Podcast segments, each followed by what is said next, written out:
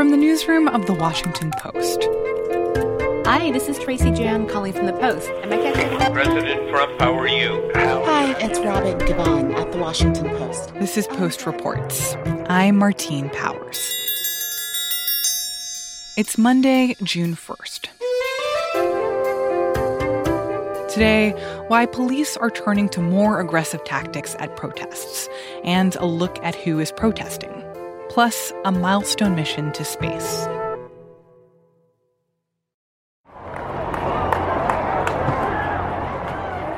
Over the weekend, protests continued over police brutality and the death of George Floyd.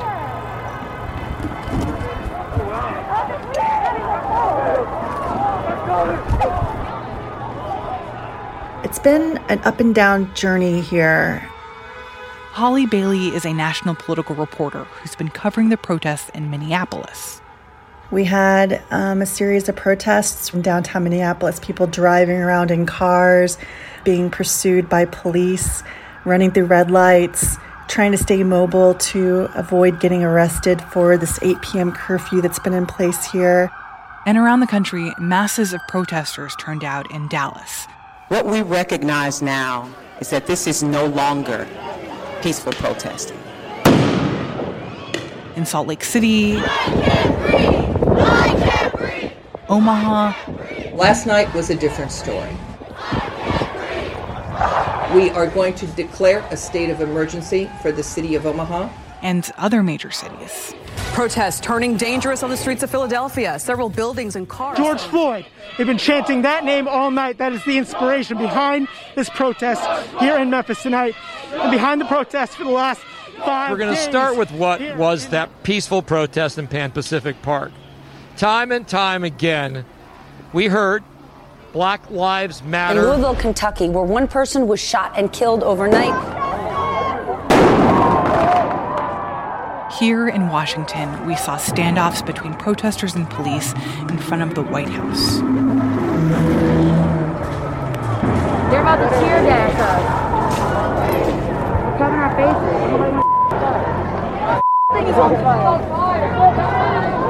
What does it mean for you to be out here right now? Just fighting for our rights, making sure that our voice is heard. And me, even though I'm white, I'm here with them fully 100%.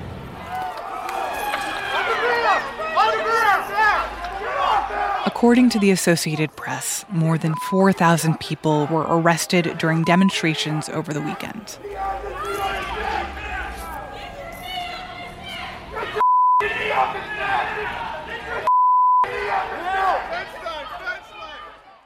So, what have we seen with protests around the country over the weekend?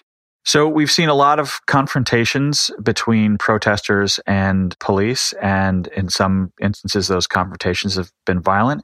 And in some instances, it's raised fresh questions about the officers' conduct as, as much as the protesters' conduct.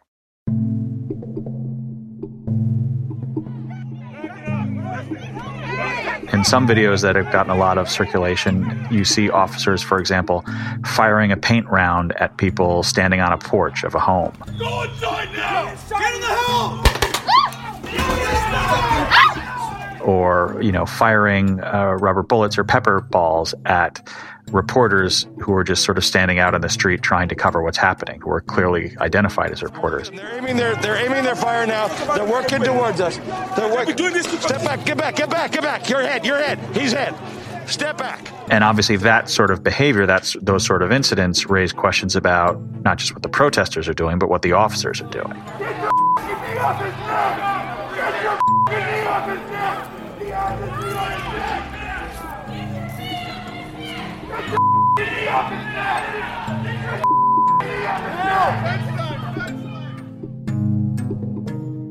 My name is Devlin Barrett, and I cover federal law enforcement for the Washington Post.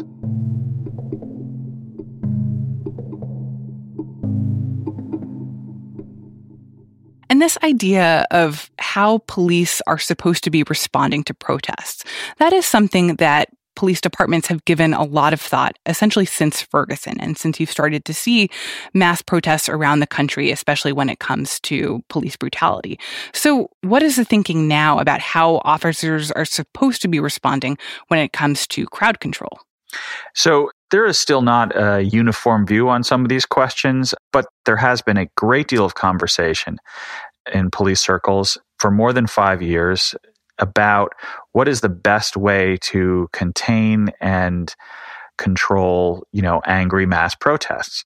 In the last, you know, six years or so since the protests in Ferguson, what you've seen is a move slightly away from things like armored vehicles. You know, a lot of the argument in and around St. Louis back at the time was these military vehicles called MRAPs and other vehicles are really intimidating and seem to be like a show of force that is not necessary and may actually antagonize the situation.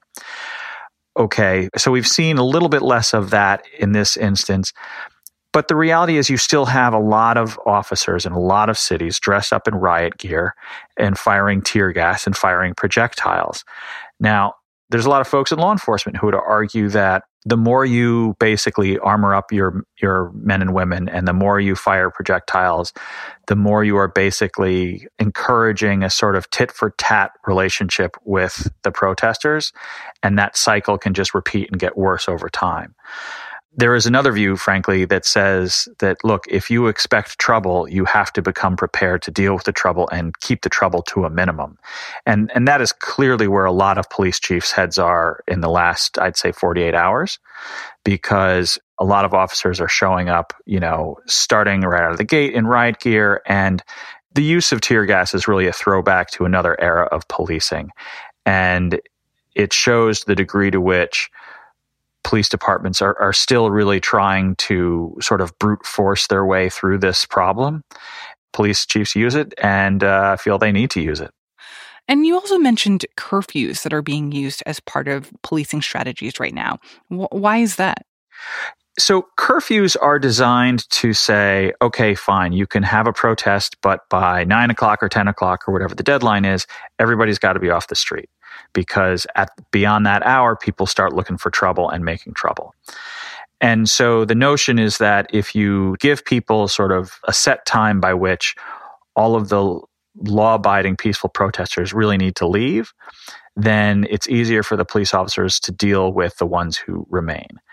The challenge becomes once you have a curfew, and once you reach that curfew, essentially the police engage in, in street clearing. And, and I think a lot of the videos you see of officers firing projectiles, in some cases seemingly indiscriminately, and in some cases apparently targeting reporters and targeting people who really aren't doing anything wrong other than being out around the time of the curfew that curfew sort of creates this dynamic where police officers just start clearing streets. And I think there's a similar dynamic playing out when it comes to how police are dressed and how they are getting around cities right now. That the fact that they're showing up in riot gear, the fact that they have military vehicles, that they have a lot of aspects to how they're presenting themselves that, that seem super amped up in a military way, like that also creates this feeling among protesters that, oh, these people are out to hurt us. Like they wouldn't be showing up like this if they weren't trying to basically eliminate these these protests as quickly as possible. Right. And it becomes a chicken and egg problem, frankly, on both sides, because I think there are a number of people who study protests and, and protest behavior who think that cops in full riot gear not only changes the behavior of the people wearing the riot gear, but changes the behavior of the people facing those cops in riot gear. In that you know, inhibitions are lowered and everyone sees each other as less human than they would otherwise if, you know, they were all just standing out there in sweaty t-shirts. And I think the riot gear, you know, there are experts who say the riot gear really sort of encourages a kind of quicker quicker boiling point, if that makes sense. And you, you have to wonder whether that dynamic also holds for the fact that protesters are now all wearing masks and they too have their faces covered, and that there is this kind of inability for police and protesters to look at each other face to face and kind of recognize each other as human beings. Yeah, I, I, it's interesting. I've spoken to a couple folks who think the mask issue, that the, the issue of protesters wearing masks just because of the pandemic, is really a complicating factor in all this because police officers are trained to view people who wear masks in protests as inherently more dangerous or more suspicious and more likely to be up to violence or some other type of crime.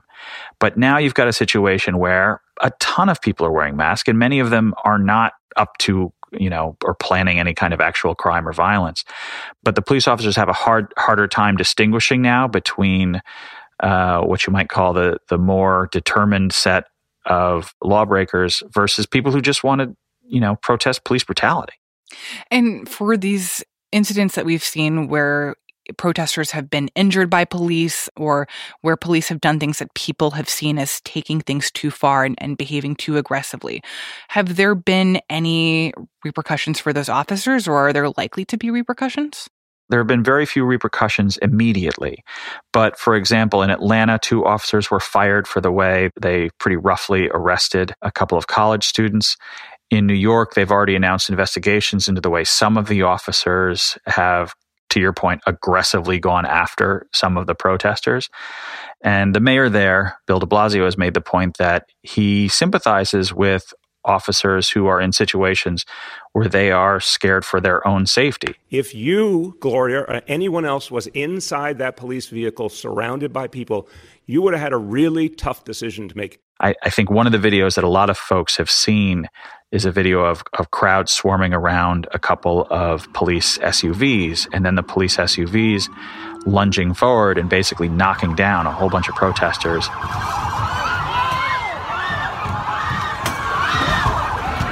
And frankly, I think that encapsulates a lot of the debate over what's happening right now. Because on the one hand, those officers were in their vehicles that were getting pelted with things. And I think the mayor you know, is making the point that those officers felt threatened and that their lives were in danger. You can't stay there. You can't get out of the vehicle. You have to get yourself and the vehicle out of the situation safely for all. Incredibly difficult circumstance. And from the protesters' point of view, that's just cars mowing down people. So those investigations will happen I think one of the challenging things for police is that if you if you're a person who thinks the police have engaged in a lot of misconduct, starting with George Floyd, all you have to do is look at videos of the last 48 hours and, and you'll probably believe that more strongly than ever because there are definitely videos out there of police doing some pretty alarming things for no apparent reason on video. Obviously, not every video shows every thing that led up to that moment, but there are certainly enough videos out there to question the judgment of at a minimum individual officers and how they're doing some of this. And the reality is that the process of investigating police officers is a slow one. That is the way the system is built for it, for the investigations of police officers to be slow. And in the meantime, I think that what you are seeing in these videos, or in some of these videos, it, it does help justify the outrage and criticisms from protesters who say that police behave in a way that is not to help people, but to hurt people. Right. I think I think you see hear from a lot of protesters who say, "Look, just uh, if you if you want to understand why we're upset, just look at how they are escalating as opposed to us, meaning the police officers are escalating, not the protesters." I think most police officers' response to that would be some version of, you know, we're trying to do two things at once. We're trying to let people who want to peacefully protest protest. And we are also trying to ensure that people can't just you know, vandalize things and commit crimes of violence because obviously the general public and the, the powers that be don't want to just allow that to happen. Those two things are, are not necessarily done the same way. You may have to put one down to pick up the other at times. And that is, I think, part of the challenge for police departments. I, I, I, am struck by how much tear gas is being used in so many places. There was a time when uh, police experts thought, you know, that tear gas was going to just be phased out over the long run, and and boy, it sure seems like it's everywhere now. Devlin Barrett covers the Justice Department for the Post. The Post has obtained audio of the conference call that President Trump had on Monday with governors from around the country about how to handle the protests. If you don't dominate, you're wasting your time. They're going to run over you. You're going to look like a bunch of jerks. You have to dominate.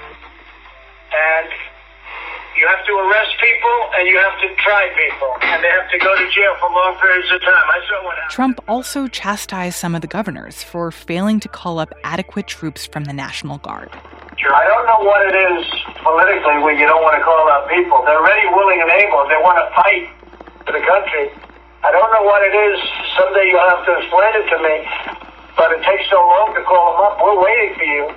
We're shocked in certain areas, LA. We're shocked that you're not using the greatest resource you can use, and they're trained for this stuff, and they're incredible. Why you're not calling them up? I don't know, but you're making a mistake because you're making yourself look like look like fools.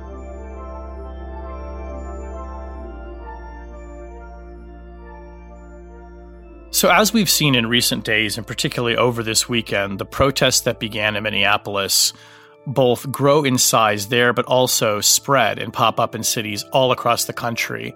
Shane Harris covers national security for The Post. We were trying to make sense of exactly who all these people were because we were hearing conflicting accounts of that from local officials, from state officials, and notably from federal officials, from the Attorney General Bill Barr, and eventually from the president.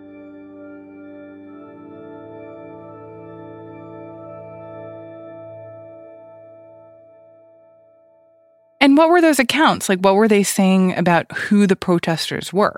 We heard the Minnesota governor, Tim Walz, tell reporters that I think our best estimate right now that I heard is about 20% is what we think are Minnesotans, and about 80% are outside. He believed that the vast majority, 80% of those rioting and protesting, had come from outside the state, and he blamed far right white supremacists and perhaps organized drug cartels, which was a little confusing because we didn't quite understand why drug cartels would be protesting. We heard the head of the Department of Public Safety in Minnesota. Is this organized crime? Is this an organized cell of terror? The mayor of Minneapolis, Jacob Frey, said as well that out of state actors and possibly even foreign actors were trying to destabilize the city and the region. And we also heard the mayor of St. Paul, Melvin Carter, say As I talk to my friends uh, who have been in this movement for a very long time, who wake up in this movement every day, and I ask them what they're seeing, what they're feeling, what they're hearing to a person, I hear them say, We don't know these folks. And then we heard a similar kind of theme, but a different villain, if you will, from the federal government, where Attorney General William Barr came out and said In many places, it appears the violence is planned, organized, and driven by anarchic and left extremist groups, far left extremist groups, using Antifa like tactics, many of whom travel from outside the state to promote the violence. And it kind of occurred to me and some of our editors, well, this doesn't seem to make a lot of sense. Which is it? Is this genuinely just a pile on where every political extremist group is trying to opportunistically seize upon this or is what we're seeing actually more no it's you know what you would think of as regular people citizens who are coming out to protest this injustice so, are there any hard numbers that tell us whether or not a large percentage of the people who are protesting are actually quote unquote outsiders? No, we had statements from Governor Tim Walz in Minnesota on Saturday who said, citing his own officials' assessments, that up to 80% of those who were protesting and rioting came from outside Minnesota. But then later in the day, we heard from local officials at the Hennepin County Sheriff's Office who reported that of the 57 people arrested through Saturday morning, about 82% of them provided a Minnesota address to authorities. So it was almost the exact opposite of what the governor was saying. And what about these suggestions that the protests might somehow be encouraged by foreign governments or or instigated by foreign governments? Well, my sources in the intelligence community said over the weekend that right now there's no indication that there are foreign actors on the ground in any of these cities trying to construct the protests and that they don't see any indication of foreign governments trying to do that remotely, you know, stirring things up in social media in a way that they they sort of look like they're planning a protest when actually it's, you know, it's Russian trolls or agents.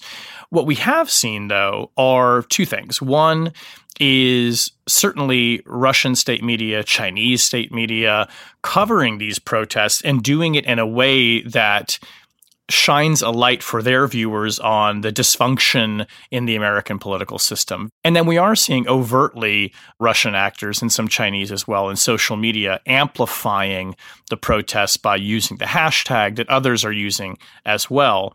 That's a little bit different, though, from sort of covert influence where the Russians might be, for instance, trying to pose as Americans or even pose as activists like they did in the 2016 presidential campaign. So far, we haven't seen that, which is, I think, another piece of evidence that what we're witnessing happening in the United States is protests by Americans that is growing out of their own dissatisfaction and their own grievance.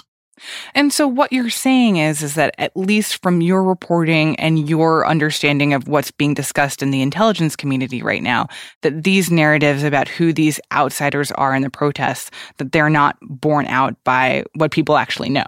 We just don't find evidence that the protests, which are now being seen in dozens of cities across the United States, are the work of far left radicals or quote unquote Antifa. You know, no doubt there are people who are in these protests who are taking advantage of the moment. Even state officials, you know, who I talked to said, look, there are people who are in these marches and who are rioting that our local grassroots community organizers say they don't know, they don't recognize them, and there leads to an assumption that they've come from outside. But the idea, as President Trump and Attorney General Barr have portrayed it, that this is all somehow the work of Antifa, there's just no evidence of that, and there's quite a lot of evidence to the contrary.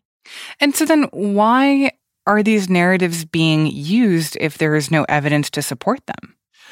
Well, I think that what the president wants to do now is use the idea that Antifa is responsible for these protests to avoid discussing what the protests are actually about, which is police brutality, systemic injustice, racism. It is a way of not having that conversation, which is very clearly the one that I think many of the protesters want to have and are, are very angry that is not being had. I think it also gives him an opportunity to not have a conversation about the coronavirus pandemic and to portray what is happening in cities across America, which I think, by the way, is inextricably linked to the pandemic. It's a way of him describing this as the work of his political opponents, of the far left, of radicals, of Democrats, and kind of painting with this very broad brush to essentially absolve himself of any responsibility in response to both the pandemic and to addressing what are undeniably systemic issues in law enforcement and criminal justice and community policing that we're seeing yet again laid bare, this time by the pandemic and by the death of George Floyd. But as you said, this isn't just a thing that President Trump is doing. You have Democrats and, and the governor of Minnesota and the mayor of Minneapolis also talking about this idea of outsiders, people who are coming in, white supremacists, that, that isn't necessarily founded in evidence. So why are they talking about this? I think two things about that. One, I think they were legitimately stunned by the size, certainly in Minnesota and in Minneapolis, by the size of the protests. And they believed once they had made an arrest and charged one of the officers in the death of Mr. Floyd with third degree murder and manslaughter, that that was going to essentially, I think, quiet things, that people would be satisfied. And then the protests grew. And I think that they were believing that this must be the work of outsiders because, look, we're doing things to address this in our community. Also, there are their own contacts within community organizing groups that say, we don't know who these people are, we don't recognize them. Certainly, there must be some outside elements coming in. I think that just stands to reason. But the idea that it is overwhelmingly outsiders, I think, is something that maybe took hold as a way of explaining something that was happening that local and state officials didn't understand and perhaps you know didn't want to have to reckon with directly. And I think one of the reasons why you see this commonality from officials, both on the local and state and, and federal level, saying that this is all because of outsiders, is just because there's this feeling of being perplexed at the level of destructiveness of the protests. And this idea that this level of, of destructiveness and this rage is coming from locals I think is really scary to people that it makes them feel like there is this latent anger and feeling of oppression that officials don't really want to reckon with. And if they believe that it's from outsiders and people who they're not responsible for, who are just coming in, it's much easier to write off as, as just those people who are coming in to do these terrible things to our city rather than a result of people who are in the city feeling this pent up anger and hopelessness. I think that's right. And I think some of that was even reflected in emails that I got over the weekend from people who said that they were residents in, in Minneapolis, and they lived there. And we're, and we're taking issue with this idea that this protest was largely local, if you want to think of it that way. And they said, look, I was even out there and saw some of these people, and they don't look like people from around here, and they were violent and they were looting. Which is not to say that they were wrong or that they're, you know, trying to mislead people. I'm sure there are people who came from outside or who are even local who are seizing on this as a moment to cause mayhem and havoc. But there too, I kind of sensed in that in that response from people this not wanting to grapple with the idea that no, perhaps hundreds and even thousands of members of our community could, in fact, be so angry, feeling so hopeless and helpless that they did take to the streets. And that some of that boiled over into violence and into rage, which not only have we seen historically in the United States, but it's happening in cities all over the country. And, and that doesn't feel organized to me. That feels spontaneous and like an expression of people's frustration and their anger, which is articulable. It is historically rooted. We understand where it's coming from. And I think, you know, to try and layer on Antifa or white nationalists on the top of it is just a kind of a convenient way to explain it away and not have the much more difficult conversation about how do you actually address these grievances that people are, are expressing. Shane Harris covers national security for The Post.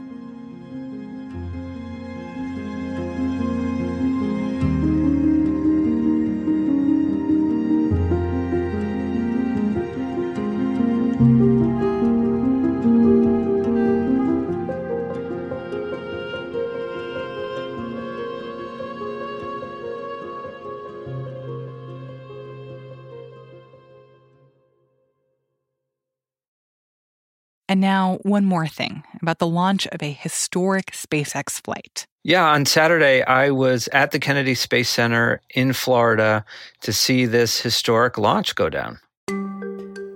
Chris Davenport covers the space industry for The Post. But again, they're going to be doing a series of burns on the way uphill towards the International Space Station 5, spread out over the, the first 16 hours or so of their flight. It was the first flight of NASA astronauts from U.S. soil since the space shuttle retired in 2011, so nearly a decade. This was a, totally different way of launching people. I mean, it was NASA's astronauts, but they were flying on SpaceX's rocket. The rocket had flown many, many times before, dozens of times, uh, but the spacecraft, you know, is really new. It had only flown once before, it had never had astronauts on it. Falcon 9 is in startup, Dragon is in countdown. FTS is armed for launch. I think everyone was just leading up to it so amped up and so, you know, just it was such a supercharged atmosphere because it was, you know, had already been delayed once. The weather was really fickle. It was hot and stormy and steamy, and it was sort of this confusion about whether it's going to launch or not. But they kept pressing ahead and pressing ahead. SpaceX Dragon, we're go for launch. Let's light this candle. Five, four, three, two, one. Liftoff of the Falcon 9 and Crew Dragon. Go NASA, go SpaceX, Godspeed, Bob and Doug.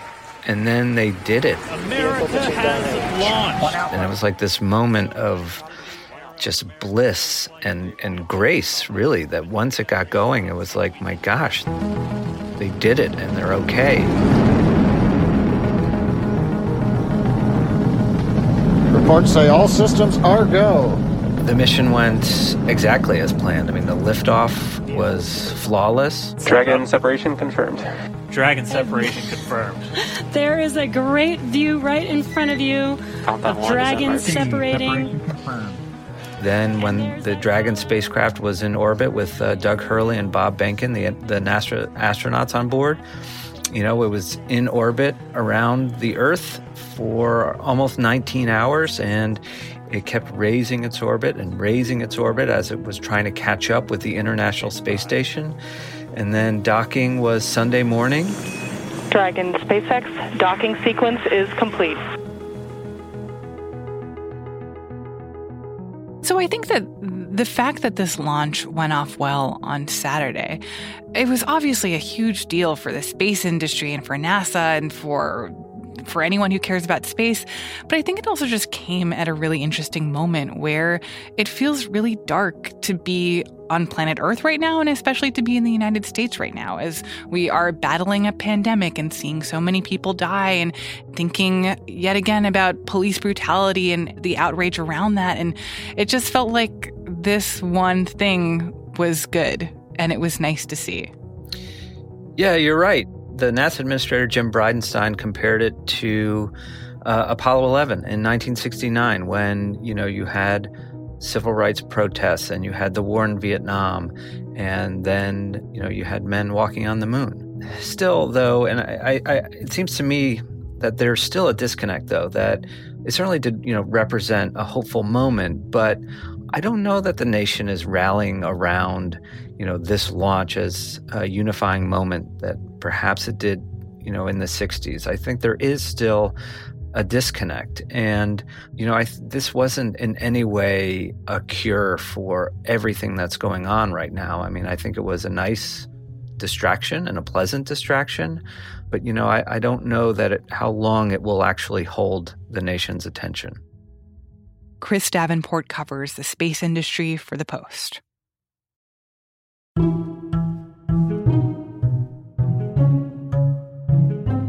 That's it for Post Reports. Thanks for listening. We're still looking to hear from listeners about what you're seeing as your community reopens. To share a dispatch, record a short voice memo on your phone and send it to postreports at washpost.com. I'm Martine Powers. We'll be back tomorrow with more stories from the Washington Post.